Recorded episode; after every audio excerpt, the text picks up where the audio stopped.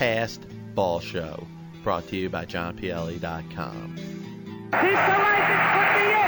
Way back there! Holy cow! What the f- you think is my opinion of it? I think it was f- put that in. I don't. So the Tribe drops its third straight on this trip, six to one to the Rangers. For the Indians, one run on, let's see, one hit. That's all we got. One goddamn hit. Don't worry, nobody's listening anyway. I'm talking about the past, I'm talking about the history, I'm talking about what's great about this game of baseball. There's so much stuff that we can talk about. I would say I wouldn't know, but I would say the reason why they won the past is baseball going is the highest baseball sport that has gone into baseball and from the baseball angle. I'm not going to speak of any other sport. Let me start by telling you this. I have never used steroids, period. Jerry, just remember, it's not a lie if you believe it. Joe Carter with a three-run homer. The winners and still world champions, the Toronto Blue Jays. And this team sucks. Well, he is. Well, he's out. Yes, Fred is out. Look, at- look at this. Fred is out. Uh, and Dean McMahon. I'm not here to argue about other sports. I'm in the baseball business. It's been run cleaner than any baseball business that was ever put out in the hundred years at the present time. Sell the team. Thank God for I'm living today.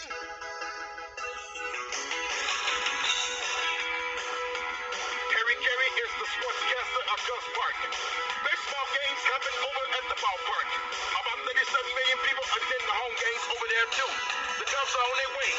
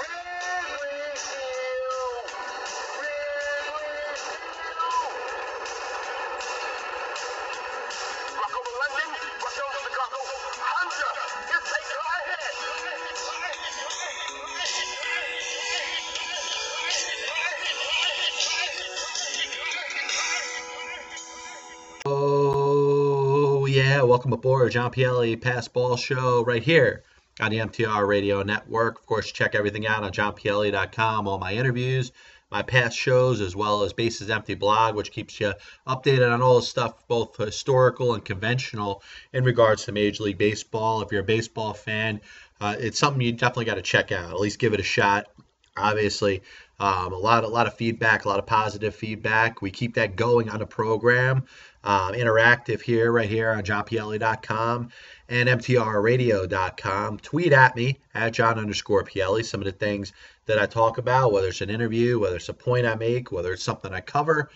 I welcome all feedback, positive and negative, and uh, just just enjoy sharing some of the some of the history of Major League Baseball. And obviously, you hear at the beginning there, and it's a guy that I always throw a tribute to because I, I actually think that uh, for a guy that didn't have very much, Wesley Willis was able to accomplish a lot. And, you know, I know you don't like to get off baseball too often right here on the Pass Ball show, but, you know, Wesley Willis is always going to be a favorite of mine for a guy that didn't have a voice, didn't necessarily have a talent.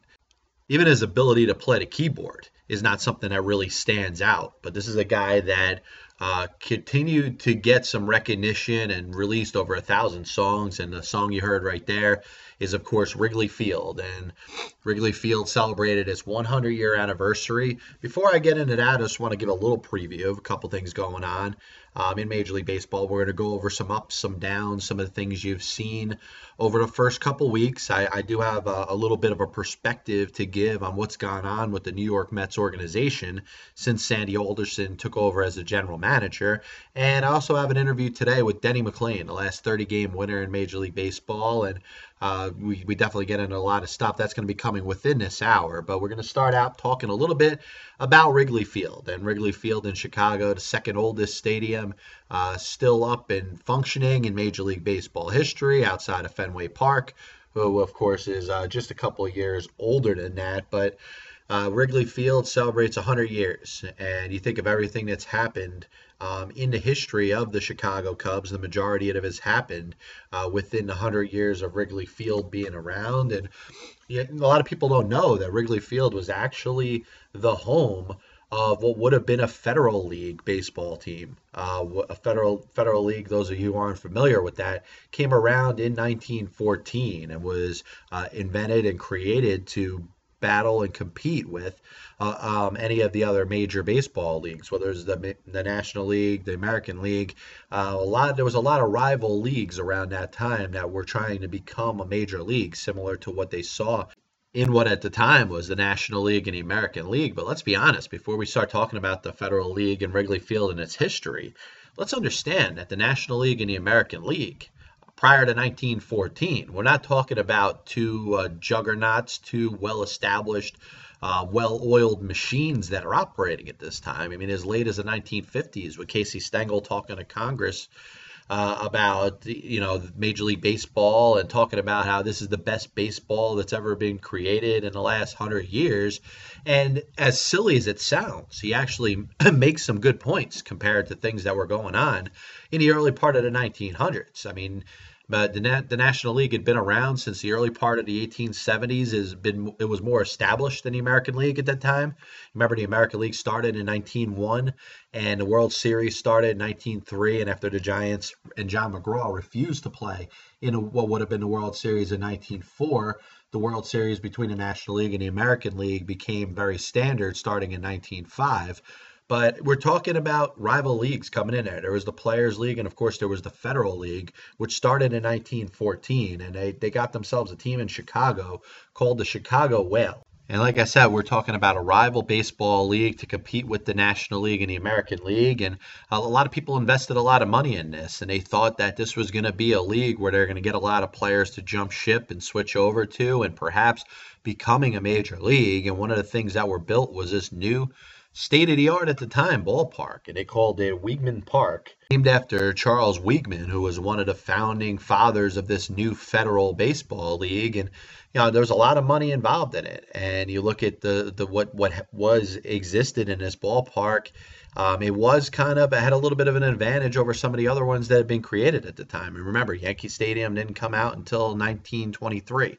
Uh, Fenway Park had started a couple years earlier, and this this this field over here called Weeghman Park kind of had some advantages over what you saw in some other baseball stadiums. It just showed how much this guy Weeghman and a lot of people involved in the founding of this federal baseball league thought that this thing really had a shot.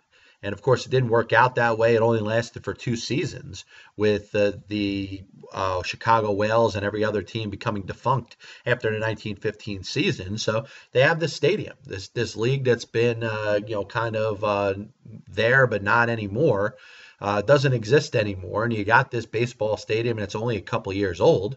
So the National League Chicago Cubs decide to move in there for the 1916 season, and of course they've been there ever since. Um, if you look at really what's happened throughout the history of the ballpark, um, there's Ameri- an American pro football team put there called the Chicago Tigers in 1920. A year later, um, the Chicago Bears of the NFL started to play their home games there, where they were played through 1970. Through the years of 1931 and 1939, a second Chicago NFL team shared Wrigley Field, what was Wrigley Field at the time, with the Bears. Uh, Chicago would eventually add a North American soccer team to the mix with the Chicago Sting, playing their home games there from 1977 to 1982 and 1984. Like I said before, it was originally called Weeghman Park, uh, a name that lasted through the 1919 season. From 1920 to 1925, it was simply called Cubs Park before the stadium was named after the owner and chewing gum tycoon Philip K. Wrigley for the 1926 season. So Wrigley Field's been known as that since 1926, been in existence since 1914. And obviously, if you trace back the history of the Chicago National League franchise, it all goes back to the year of 1876 when they became a National League franchise and had a little bit of success initially. About 10 years in, in 1886, they ended up playing, they ended up winning the National League and playing what was at that time known as the World Series. And they placed they played against the second place team from St. Louis called the Browns. And the, the series ended up being a tie. A best of seven series ended up going 3 3 1, even though the Cubs finished eight games ahead of the Browns in the division. A year later, uh, the Browns ended up winning the division, and they also defeated the Cubs in the World Series four games to two. And then we go 20 years later in 1906, as we I mentioned before, the start of World Series play between the American League and the National League. And the Cubs make their first appearance in a World Series in 1906. They ended up losing to the Chicago White Sox in six games, but the Cubs ended up having what becomes their franchise's uh, glorified and super moment where they win the World Series in 1907 and 1908. Obviously, nobody knows that it's going to be so many years later, and the Cubs will never win a World Series uh, up through this date. But of course, the Cubs, with Tinkers to Evers to Chance, and of course, some of the players that they had them defeat the Detroit Tigers in both the 1907 and the 1908 World Series. They end up making it back to the World Series in 1910, going up against Connie Mack and a young crew that he has down there. And uh, the Athletics win the first out of three World Series that they end up winning in four years. But that ends the history prior to what ends up becoming Wrigley Field. And of course, 100 year anniversary of Wrigley Field. Uh, the Cubs moved to their new stadium in 1916, and they end up making a postseason in 1918, winning the National League pennant, losing to the Boston Red Sox in six games. The Cubs make it back to the Fall Classic in 1929, where they lost to the Athletics, 32 when they lost to the Yankees. 35 when they lost to the Tigers, 38 when they lost to the Yankees, and 1945 losing again to the Tigers. So it's five World Series losses that they've had in the history of Weeghman's Park slash Wrigley Field. Uh, prior to the Weeghman Park Wrigley Field, the Chicago National League franchise was 2 3 and 1 in World Series play. Since the Cubs have gone 0 and 6 in World Series play. The Cubs have not been to a World Series, of course, since 1940, five. They did have some close calls, narrowly missing out on the 1969 NL East title to the eventual World Series champion Mets, losing to the NLCS in 1984 after leading the best of five series two games to nothing against the San Diego Padres in 1984, and of course failing to close out the NLCS after leading three to one in 2003 against the Florida Marlins. They also missed out on a World Series chance in 1989 when they lost four to one in this in the best of seven series in the NLCS to the Chicago Cubs. The Cubs, of course, now we talk about 2014. You know they're off to a little bit of a slow start, but hopes are the team could be a little stronger because of their farm system. Guys like Javier Baez, Jorge Soler, eventual third baseman Kris Bryant, should become part of the new heart of the Cubs order as they should become a tougher team over the next couple seasons. The fans that root for the Cubs, just like every other franchise in Major League Baseball, deserves what most of those teams have seen since 1908, and that's a World Series championship. And you know, hopefully this young nucleus of players will kind of get the team in that direction. And obviously, the Red Sox had their drought of 86 years that ended in 2004. The Cubs' drought right now is in season number 106 without a without a title, 69 years since they've last been in a World Series. What can make a Cub fan feel a little better is knowing that there are cities that have never seen a World Series at all. And understand 1980 is a long time. We're probably talking about at least three generations with just about everybody. Sometimes, uh, in some cases, younger people will be even more than that. But there are some cities that have never had a World Series championship ever. We got the Tampa Bay Rays, and I know they came around in 1998, the Colorado Rockies in 1993, but uh, Seattle hasn't seen one since their inception in 1977. San Diego has not seen one since their inception in 1969. Montreal as storied of a franchise as the Expos were from 1969 to 2004, never saw a World Series. And the Houston Astros, Houston, Colt 45s, whatever, have not won a World Series since their inception in 1962. Uh, the Brewers have never been in one since they became an expansion team in 1969 with the Seattle Pilots. Of course, in 1957 they won a World Series as as the Braves franchise, um, the descendants of what was the Boston Braves, which we talked a little bit about last week, and of course the Kansas City Athletics, who existed from 1955 to 1967, never got to or won a World Series.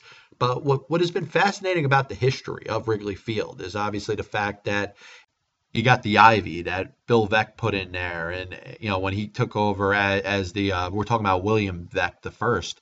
Uh, when he became the owner of the Cubs, put that ivy out there, which is a staple, something that you think of when it when you remember the stigma of Wrigley Field, the ivy, and of course the scoreboard, where the people still put the numbers in the scoreboard.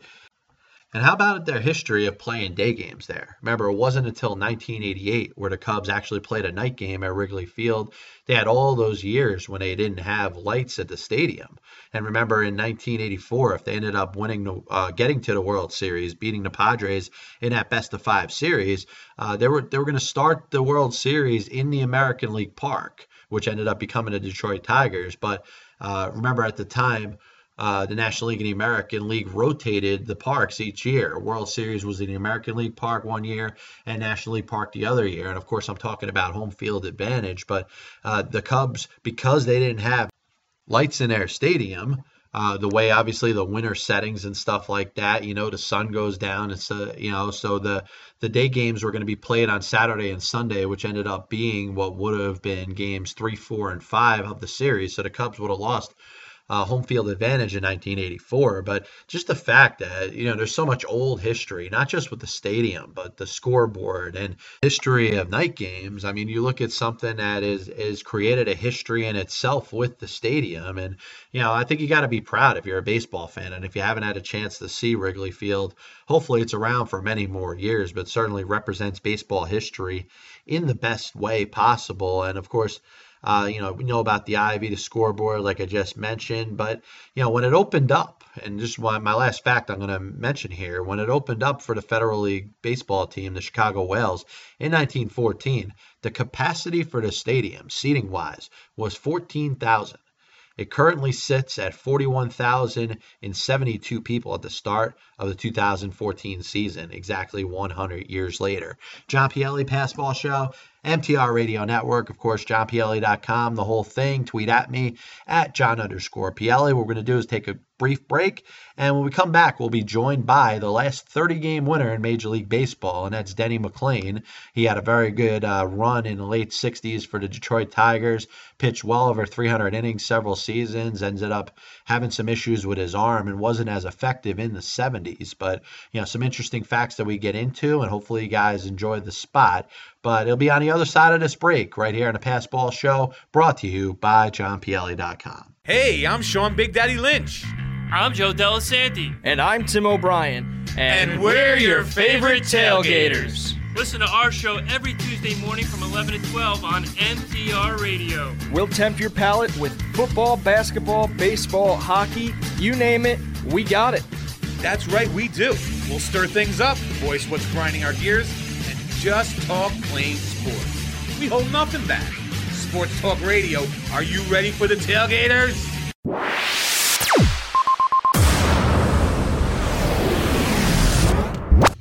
This is Lady E, one of the many broadcasters at MTR Radio. If you're listening to MTRRadio.com, fantastic. Que bueno. But if you want to take us with you, we have an app for your smartphone that lets you listen to us 24 7.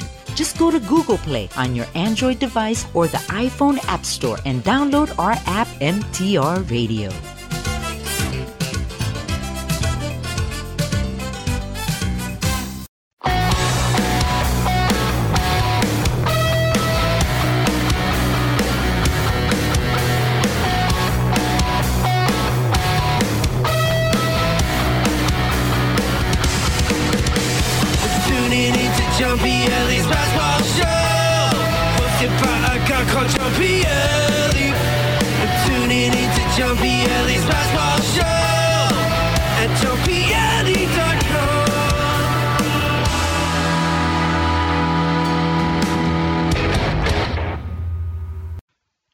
Yeah, welcome back, John Pielli, Pass Ball Show. Don't forget to check out johnpielli.com. Tweet at me at John underscore Pielli. Before any further, uh, we're going to play an interview I recorded with the last 30 game winner in Major League Baseball, and we talk about records or feats or accomplishments that we're never going to see again. Obviously, a starting pitcher or any pitcher for that matter, winning 30 games in a season is something that's almost as impossible to do as throw three straight no hitters, let's be honest, or hitting 57 straight games or hit 400. I mean, we've seen a couple players approach 400, you know, Rod Carew, George Brett, Tony Gwynn. I made a little runs for it. Even Joe Mauer had a nice chase uh, not that long ago for 400. And, you know, as, as much as you want to say that 400 will never happen again, uh, you will certainly see 400 or may see 400 before you'll ever see a 30 game winner in Major League Baseball. We're going to hit a point because of the way pitchers are used with the pitch counts and six innings being a quality start that 20 games to win in a season might become obsolete. But we're going to talk right now with the last pitcher to win 30 games in a major league season. And of course, he was 31 and 6 for the 1968 World Series champion Detroit Tigers. And that, of course, is Denny McLain. So hopefully, you guys enjoy this spot with the Tigers' right hand pitcher. Good afternoon, it's John Pielli. I'm happy to be joined by former Major League pitcher Denny McLain. Denny, thanks for having a couple minutes today. Yeah, how are you? Yeah, pretty good, man. Very good. Hey, Denny, man. One of the questions I always like to ask, and uh, you know, is, of course, you you know, you play you play baseball quite quite a while ago. Uh, tell tell us a little bit about growing up and what what got you into baseball. Well, I suppose it's uh, not much different than what it is today. Uh, your dad, if you're lucky enough to uh, get the families in this world are divorced anyway, but if you're lucky enough to have a dad who's a little bit athletic and wants to take time with you in the backyard and teach you some of the fundamentals at an early age, you get lucky. And I had one of those dads that come out of World War II, unfortunately, no injuries and what have you. He was quite an athlete himself. In fact, uh, uh, he was asked the Cubs and White Sox and uh, the Giants tried to pursue him to sign a, a, a professional contract. And uh, my mother said, he's a baseball, for me. And uh, of course, he uh, was was a good break for me because I was later born between those two. Uh, but uh, the bottom line is, um, I was I was blessed with, with a great father and mother, and they made sure that uh, I did, did a couple of things. Went to school, uh, got a music degree, which was uh, and still is one of the biggest things in my life. And then, of course, uh, the pitching and the sports and the athletics and what have you, which was a which was a requirement in our house. And uh, and my dad, because he was such a great athlete, uh, he had all the ability to teach. So um, you know, I was one of the luckier guys, and I and I suppose that goes on today. I think probably you know, with more people in this country than ever before, we certainly have a lot more dads out there doing the right thing with their kids. No, very true. And it's, uh, you know, another thing you got to learn when you're younger is you mentioned about music. You learned how to play the organ. Now, did you did did you learn how? Did you start music first, or was it baseball first for you? No, no, no. It was athletics first. I mean, athlete first, and uh, that type of stuff. And um, I mean, every father, I think, wants his son to grow up to be a professional player in some sport, including golf now. So, uh, but no, the, the music came at about the age of seven or eight, uh, and um, you know, they gave me the ability to get that education and get that degree, and uh, you know, that was a, a marvelous thing. I I was with the Hammond Organ Piano Company for 30 years traveled on the road, worked Vegas and hundreds of other spots throughout the country, and uh, had a great time. It, it provided a great living for my family. Yeah, no question. Now, you know, as you're as you're going up, what about what age are you when you feel or when you realize that you have a chance to to play baseball professionally, or that you have the skills, the talent, the ability? Well, my dad at the age of, uh, I think it was 11, 10 or 11, just told me that, uh, you know, you because I threw the ball very, very hard at a very early age. And uh, I was the shortstop, I was the catcher, much like everybody else probably listening to the show. You play all positions if you're the star of the team. Of course. And um, my dad wanted me to be a catcher, actually, to begin with. And then as, as I got a little bit older, at the age of 9, 10, 11, and then 12, uh, I was throwing the ball, uh, you know, faster than anybody had seen in at least in our area for 11 or 12 year olds. So uh, he started to focus on pitching. In fact, I got a four-year, had the first four-year uh, high school scholarship at Mount Carmel high school in Chicago for baseball. And um, uh, then I was offered, of course, the first uh, baseball contract, uh, baseball scholarship to Notre Dame, which we eventually turned down because uh, uh, Major League Club, the Chicago White Sox offered me seventeen thousand five hundred dollars in '62 to play professional baseball. So that's the reason we didn't go to Notre Dame. But uh, the bottom line was it was it was the right thing to do, and, and uh, my dad saw that not only did I throw the ball hard, but I threw strikes, and uh, you know that's a that's a horrendous, terrific combination when you're 12 and 13 years old to throw the ball hard and strikes. Because there aren't many guys that are going to hit you at your own age level. No, very true, man. Now back on this this decision. I mean, to get a you know scholarship to Notre Dame. Obviously, you talked about uh, you know how it had to be weighing on your mind. Was it was it a tough decision for you uh, to to either sign with the White Sox? You know, yeah, that would you know. Listen, my dad made uh, I don't know seven, eight thousand dollars a year, nine thousand dollars a year back then. It wasn't much money, and uh, when something, my dad died when I was thirteen, by the way. Oh wow. and uh, from a heart attack. But the uh, idea that uh, somebody came along and offered me twice as much money as my dad had made the day he died uh, was hard for me to believe. I mean, seventeen thousand five hundred dollars. Uh, I mean, at that point in time, you don't know the value of money at eighteen years old. And uh, the bottom line simply was it looked like a million to me. Uh, and uh, despite the fact it was seventeen five, we I bought two brand new cars, one for me, one for my mother, paid off the house and uh, bought a whole bunch of clothes and still had six thousand dollars left. So money went a lot further back then. Uh, of course, everything's relative. I mean, I, I suppose seventeen five is probably a couple, two, three hundred thousand today, and it would be all relative as to what the economy is as, as at this moment too. But uh, no, I was. Uh, I, I was very pleased when I walked in with the check because I, you know, I, I wanted to go to Notre Dame, but I much preferred to play professional baseball. Now, did you play any other sports when you were younger, or was was baseball just your I thing? played, I played, I played basketball uh, for a couple of years, and I played football for a year. Uh, I was a throwing fullback, and um, uh, my this Long Carnival, the baseball coach, Father Austin Coop, uh, when he found out I had gone out and made the football team, um, he immediately threatened me by saying, if you stay on the football team, you will lose your scholarship because I'm not going to let any of the other sports here allow you to play. Your deal was for baseball and only baseball, and that's the way it will be. Well, that's all I had a year because there's no one. That, even back in it cost us about $1,400 a year to go there if you didn't have a scholarship.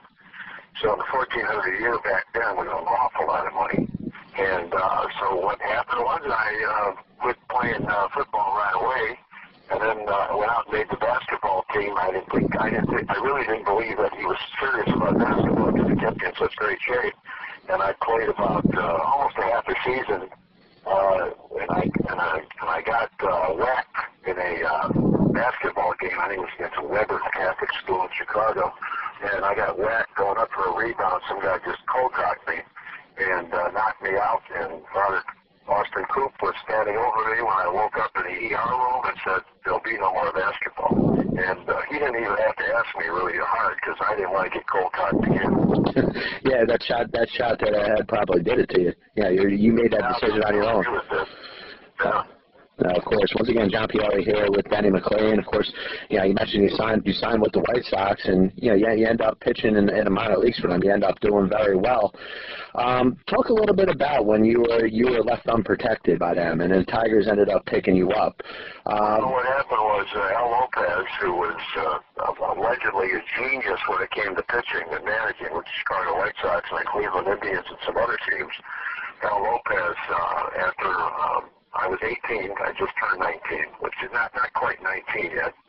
And uh, Al Lopez uh, said to me, he said, we went to Mexico City for an exhibition game in spring training in '63 and I was just about 19 years old then, and he said to me on the plane coming back, and I retired nine straight uh, hitters uh, in the Mexican League that night, because we had we had a big club there. We had all the players, Nellie Fox and some of the other stars that were with the White Sox at the time. And I re- just retired nine guys on about 20 pitches in three innings. Then on the plane going back to Sarasota, Florida from Mexico City, uh, he asked me to sit next to him for a few minutes and said, listen, let me tell you what, we got a difficult decision to make. Uh, we've got Dave the Butcher, who we gave $60,000 for the signing bonus. We gave Bruce Howard uh, 17.5 which is the same amount as you got, but he's got a real good breaking ball for a kid 22 years old. And he says, all you got is a fastball. He says, and I'll give you that. You give everybody out more or less with it, but the bottom line is, I don't think we're going to be able to give you because of the way you throw straight overhand. I don't think it's. I think it's going to take a long time for you to get a breaking ball. So uh, I was really dejected, and, and the last thing he said was, uh, you and Howard are going to pitch against each other Saturday, and whoever loses is going to be released and put on waivers. And I remember now, I haven't, I haven't given up. I hit the spring training, got everybody out, striking out the half of the lineup all the time. And here I am. Chicago's my hometown. And with the White Sox, oh, I was a Cubs fan. I never really had any love for the White Sox. Uh, so he said, so the loser is going to be let go. And uh, he said, uh, and he said, I would even tell you this, that if both of you get rocked, uh, he said, we'll probably let you go because I just don't believe you're going to be a big league pitcher. But that's a hell of a thing to tell an 18-year-old kid. So uh, we went out on that next Saturday, Howard against me, and I gave up a home run in the first pitch of the game. And after nine innings, I got to nothing. And uh, an hour later, I was put on waivers, and the Chicago uh, Detroit Tigers claimed me. As they say, the rest is history. Then, uh, to just conclude this story, uh, I came up that year in '63 with the Tigers, pitched my first game at Tiger Stadium against the Chicago White Sox won four to three and hit a home run my first time up. So justice sometimes takes a little while, but I got my justice. I got my pound of justice that day.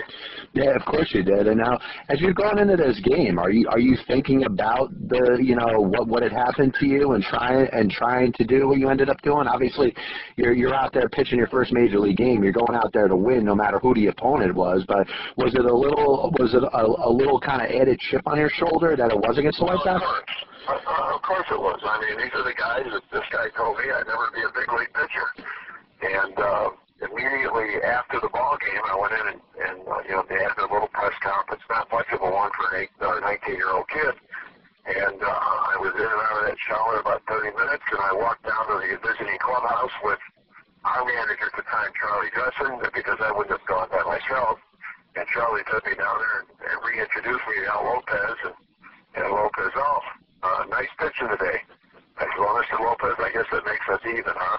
He says, no. He said, we'll get you next time. Well, I had a great record against the White Sox, but I always had an extra, extra reason for going after the White Sox. So it was, um, it was a lot of fun to beat a club that uh, said you'd never be a big league pitcher. No, no question about it. Once again, John Pielli here with Denny McLain. Now, yeah, 1967, uh, Johnny Sain comes over as the Tigers pitching coach. Um, you seem to hit it off pretty well with him. Tell tell us a little bit about um, what you know what you know what Johnny Sain was able to do to to work with you, and what Johnny Sain meant to you. I think contrary to belief, uh, he and I didn't get along at first. Okay. Uh, he had this, he had a pitch or two that he wanted me to try, and I'd already had some uh, pretty good success. I'd won 16, I'd won 20 already, and uh, in 67, I, I had kind of a 500 year with 17 and 16, but I didn't pitch the month of September, so I didn't. I thought I'd win 20 again, of course.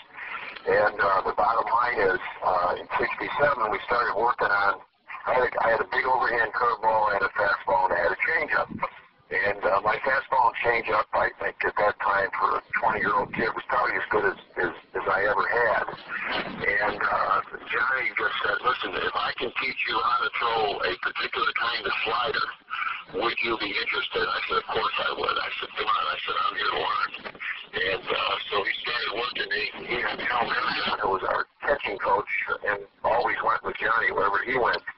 Uh, they started working with me, and it took me, um, say the least, it, it, from the month of March when spring training started till the month of August uh, when I actually actually learned how to throw the pitch. It took that long, and uh, where I wanted to throw because I threw hard, and uh, uh, I did not want to throw a pitch that took a lot of velocity away from me because uh, you know when you get a guy going two, one and two the rule is you go after them. Although that rule has certainly changed today. There's no change-ups now when you get a guy on two, which is really stupid baseball. Yeah. But anyway, to make a long story short, uh, I finally picked up this pitch, uh, and all of a sudden the lights started to go on, and I was throwing, a, and I was throwing this pitch on two and oh, three and one, three and two, getting it over 90% of the time as often as my fastball.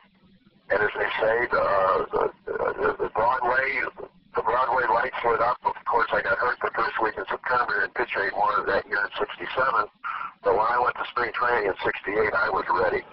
And uh, of course, we uh, we had a pretty good year in '68. So Johnny Sain uh, not only physically taught me how to throw one or two pitches, but taught me how I could adopt those pitches and be able to do more things with those pitches. And then the Johnny's greatest side was his philosophy, his uh, uh, psychiatry, for lack of a better term, of how he worked on pitchers. And if you listen to Johnny, you had to be successful.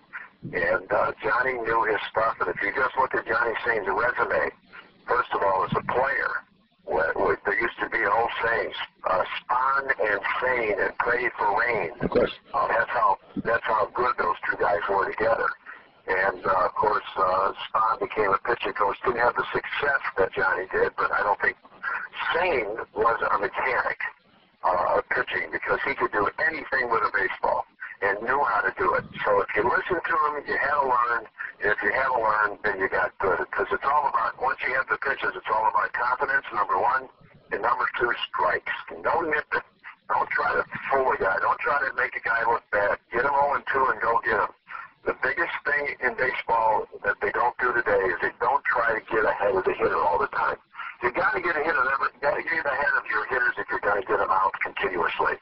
And it's these guys who, who throw 100 pitches in five innings and six innings that uh, do themselves no justice when they just stand out there and try to nip and nip and nip and nip and wind up walking five, six guys throwing 100 pitches in uh, five or six innings, and they find themselves not winning a lot of ball games. And, and, and sooner or later, because they're also using pitches they really don't know how to throw, these little sliders and what have you, they, they wind up injured. We, we've had a whole slew of them here in Detroit over the last 20 years. Course. And I tell you, now the game has certainly changed from when you pitched. And uh, you know, just right before we get into that, let's talk a little bit about you know what, what you kind of just built up to the 1968 season. You learn the slider. You come into spring training, obviously, probably a, a lot a lot more confident than you did before. Uh, and, and the season ends up going as good as good as good as could be. The Tigers won the World Series. You win 31 games that year. Um, you know, what what are the things going through your mind during this season? Was 30 wins uh, something that was on your mind, or was it just about going out there and winning as many games as possible? Well, it wasn't. It really wasn't on my mind because I didn't get a decision the first three games we played. The, the first three games I pitched that year, I was in a 0-0, 1-1, and a 1-1 game. I mean, it could have won three more, and we won all three of those games, by the way, in the 10th and 11th innings. Uh, and John Ward, I think, picked up all three of those wins. I think he won four games that year, and, and three of them were in the first couple of weeks of the season. Um, but uh, what you know, nothing really went through my mind. I was just trying to be as effective as I could be. One of the three or four starters on our club, because you really only have three effective starters. Myself, Mickey Lolich, uh, Joe uh, Earl Wilson, and Joe Sparma was our fourth starter. But the way when uh, in with our manager that we had at the time, Mayo Smith, Mayo would come to us, especially the, the better pitchers, and he would say, "Listen." no matter what happens, you're pitching every fourth day. So if, uh, for instance, uh, I pitched on Sunday, I didn't pitch Monday, Tuesday, or Wednesday, and if Thursday was Sparma's turn or Earl Wilson or Mickey Lolich's turn, they got scratched. They would move back a day because you were going so well. They wanted you out there, and that makes sense. I don't care what anybody says. You want your best pitchers out there the most often. They don't do that today either. Uh, so uh, that's that's exactly what happened. And, and you know, when you get going, and you get that good tempo and a good rhythm, and of course, uh, God blessed me with a great fastball, and, and, and better than that, He blessed me with great control. Uh, I think I only walked 60 guys uh, in 330 or 40 innings at 68. And uh, the bottom line simply was throw strikes. I played with Al Kaline and Norm Cash and Bill Freehan and Ray Oyler and Donnie Wert, Dick McCullough and Willie Horton and Gates Brown and Jimmy Northrup. And uh, boy, if, if you could throw strikes, they're going to get you some runs, and you aren't going to lose very many. No, No, very true. Once again, John McLain. Now let me transition, you know, what, what we're talking about in 1968 to modern day baseball. As you're throwing all these innings, which you're accustomed to year in and year out, you, you, you threw over 300, 300 innings, you know, more than once in your career. Uh, did did you ever suffer any type of arm fatigue or any any type of arm problems while you were pitching? You know, as, as pitching as often as you did. Every, every pitcher does, but uh, we we were told back then. Uh, I first hurt my rotator cuff um, in um, '66, and then uh, re-injured it a little bit more in '67 as I started to pitch more innings. And uh, all of a sudden, I was introduced to cortisone, and uh, cortisone wound up being my uh, my blessed sacrament, for lack of a better term, at least according to the doctors. And uh, in '67, I had about nine or ten cortisone shots. In '68, I had 18 or 19. And in 1969, when I thought I pitched as well as I've ever pitched in my life, I had nine shutouts in '69. Uh, I had 26 cortisone shots. Wow. Uh, so it, the cortisone was taking its toll. The injections were taking its toll. And the problem with cortisone, if they hit the spot, the inflammation where you have the injury, cortisone will help you. It's not a healing agent. People think it's a healing agent. It is not. It's got one job to take the inflammation out of the injury because that's where all the pain comes from. So um, I had 26 shots, and uh, half of those shots they missed. They missed the inflammation. So here you are. You know, you're you're okay once, you're not okay the next time. But we were in a pennant race, and you know what you do? You buckle up, you put your seatbelt on, and, and we wanted to win a pennant. We should have won in '67. Had I pitched in '67 the last month, I I think we win the pennant easy. Uh, and but we only lost it by half a game because I missed I missed the entire month of September. But in '68, uh, we rolled pretty good. I mean, we didn't have it locked down real early, but by the time we got to the middle of August, uh, we knew uh, pretty much as long as everybody stayed healthy, we were going to be okay. By the way, Kaline missed three quarters of the season that year. Yeah, it did. That's how good our baseball team was. Our club was so good uh, that our club could do an awful lot of things without an awful lot of Al Kaline's playing in the lineup. And then when Kaline came back in '68, he became our star in the World Series. He was just devastating for the Detroit Tigers, and it remains it remains devastating today. He was truly one of the greatest superstars I saw in my life. He was the best player I ever saw on an everyday basis. The best, the greatest player I ever saw was Mickey Mantle, because he did everything for the left side and right side. But but Al Kaline played right field and ran the bases, hit what he needed to hit, whatever he needed to hit, better than anybody I've ever seen in the history of the game. They talk about Cabrera, you know, and, and having the tools. Cabrera is a hitter. Cabrera is, and I'm not derogatorily talking about him, but he's a hitter. That's that's it. And the game today has changed. I, I still suspect that a lot of guys who are pretty good hitters today could still play in the era of the 60s because baseball was never better than it was in the 60s. And I still contend that a lot of these guys who hit 320, 330 in the major leagues today would be 260, 70 hitters back then. But that's still good. That was still good back then. But uh, I suspect that back then, because we were able to knock somebody on their ass, like a Cabrera or somebody else, when they got a couple of hits in a row, and we could send a message and we could hit them and not get tossed out of a ball. So, uh, you know, we, we had the ability to send a message. They don't have that ability today, and, and that's one of the things that uh, I'd like to see change. And then number two, they want to prevent some of these injuries. It seems like every day we're getting five, six more pitchers on an injured reserve list or disabled list. And uh, there's one reason for it. Raise the mound. Raise that mound back four to six inches, and you'll reduce injuries by 50%. And that's true, because we never had this many injuries in the history of the game until they lowered that damn mound after 1968 when they alleged the pitchers, the pitchers had overtaken the game, which was bull. I mean, it was just one of those years. Hitting was down, and uh, they wanted to do something to put touchdowns on the board. And, and they did. I mean, they lit up uh, the American and National League by uh, uh, having uh, having the change in the mound. It was terrible. Yeah, of course, John Pielli here McLain. Now, you know, you look you look at the way the, the game has changed, and you talk about the mound, and obviously, if you, you raise the mound a little bit, it's going to you know do stuff to prevent arm injuries. Um, what do you what do you look at today in regards to to pitching and the way it's taught? Do you think do you think anything in regards to the pitchers coming out there just simply throwing throwing hard and not as much mechanics? No, first of all, the worst enemy that anybody's ever seen for a young pitcher is a radar gun. They pitch the radar gun. We've lost two or three pitchers here the last five or six years. Zumaya, Bonderman, who could throw the ball through walls, and all they wanted to do was pitch the radar gun. And what people have to realize, and everybody listening to this show, they play with those radar guns. They pump them up for the home crowd, so the home crowd gets into the game. They want the cold caught the rally. They want that pitcher to throw the ball at 105 miles an hour. Folks, nobody throws the ball at 100 miles an hour. I don't care what anybody says. It just doesn't happen.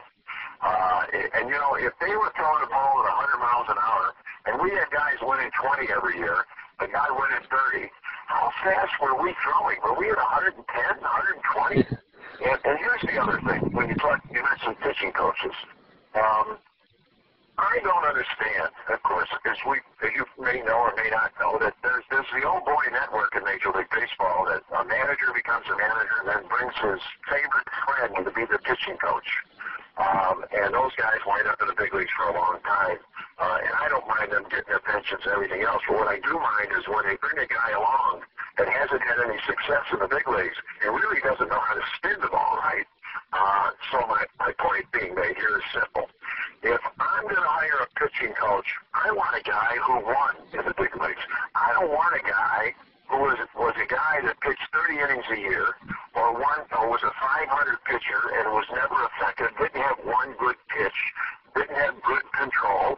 Uh, he's not supposed to be the pitching coach because he's not the guy that can help the Bondermans, that can help the Zumayas, because you need to have somebody like a Johnny Sain or a Charlie Tresson or a Dave Duncan that can recognize the true fundamentals that a pitcher must maintain to pitch effectively.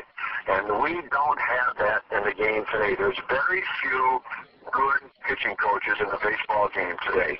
And that is what a lot of, besides the mound, that is also what's affecting these pitchers getting hurt.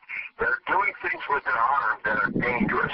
Uh, it's and one of the great preaching things that I do with young kids when we hold these pitching clinics is I tell them, if you got a curveball at 13 or 14 years old, you better worry about college because you're never going to be a professional player because your arm is not developed. It'll never develop at 13, 14, 15, 16, 17 years old uh, if you're throwing curveballs and trying to throw sliders. Because first of all, most coaches don't know what the hell a real curveball or slider does, and they don't know how to throw it. So all they're doing is doing the best they can to win. They're not giving a lot of consideration to the kids. And the kids should come first on these little league teams and Babe Ruth teams. I mean, the thing that irritates a lot of us, a lot of us former players, is when you watch a Little League World Series in the month of July, and guys are out there throwing curveballs.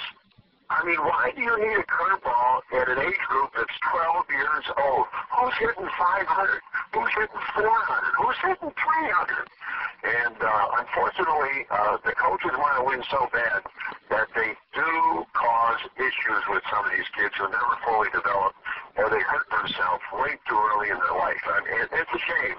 And Little League should have come a long time ago with rules about throwing curveballs and sliders because if you're a 12 year old and you can't get out your peers at 12 years old with just a fastball, then guess what? You need to worry more about college. You need to get good grades in high school. You know, you can be a pitcher still in high school. You can still play baseball. You can still look good and get that college scholarship. But make sure you get that college education. And that's what we tell every kid who attends our seminars. The first thing we talk about is education. Then we'll talk about pitching. And we stress it. And my trick question in every seminar before we start is, all right, how many guys in this room got a good curveball? And you'll see out of 50 or 60 kids in a room, you'll see about 10 or 15 go up. And I'll say, do we see? And then, of course, later on, they get the chance to pitch. And the other ones, I'll say, well, why don't you have a curveball? There's been some pretty big kids, and these some of these 17 and 18 year old kids. And they'll say, well, my dad tortured you one night at a dinner and told me that if, if I ever got caught throwing a curveball or a slider, that he'd do to me what your dad told you he'd do to you. You don't have to worry about the big leagues. I'll break your elbow. So, um, Uh, that was one of the big lessons I learned in my life at the age of 13 before he died. He said, I ever catch you throwing a curveball or a slider, I don't worry about the big leagues. I will make sure that you don't pitch ever again. So, um, you know, and that's the message I'd like to send if there's any kids listen. You do not have the strength or the ability or the development to throw a curveball or a slider at 13, 14, 15, 16, 17, and 18 years old. Wait, if you're going to be a professional player, wait till you get to the level that people can actually teach you how to play the game and teach you how to throw a curveball, teach you how to throw a slider. Because all the kids I've seen who screwing around with this thing, they either land differently, they they dropped in their position for throwing the ball differently rather than staying in the same position all the time as they deliver the fastball.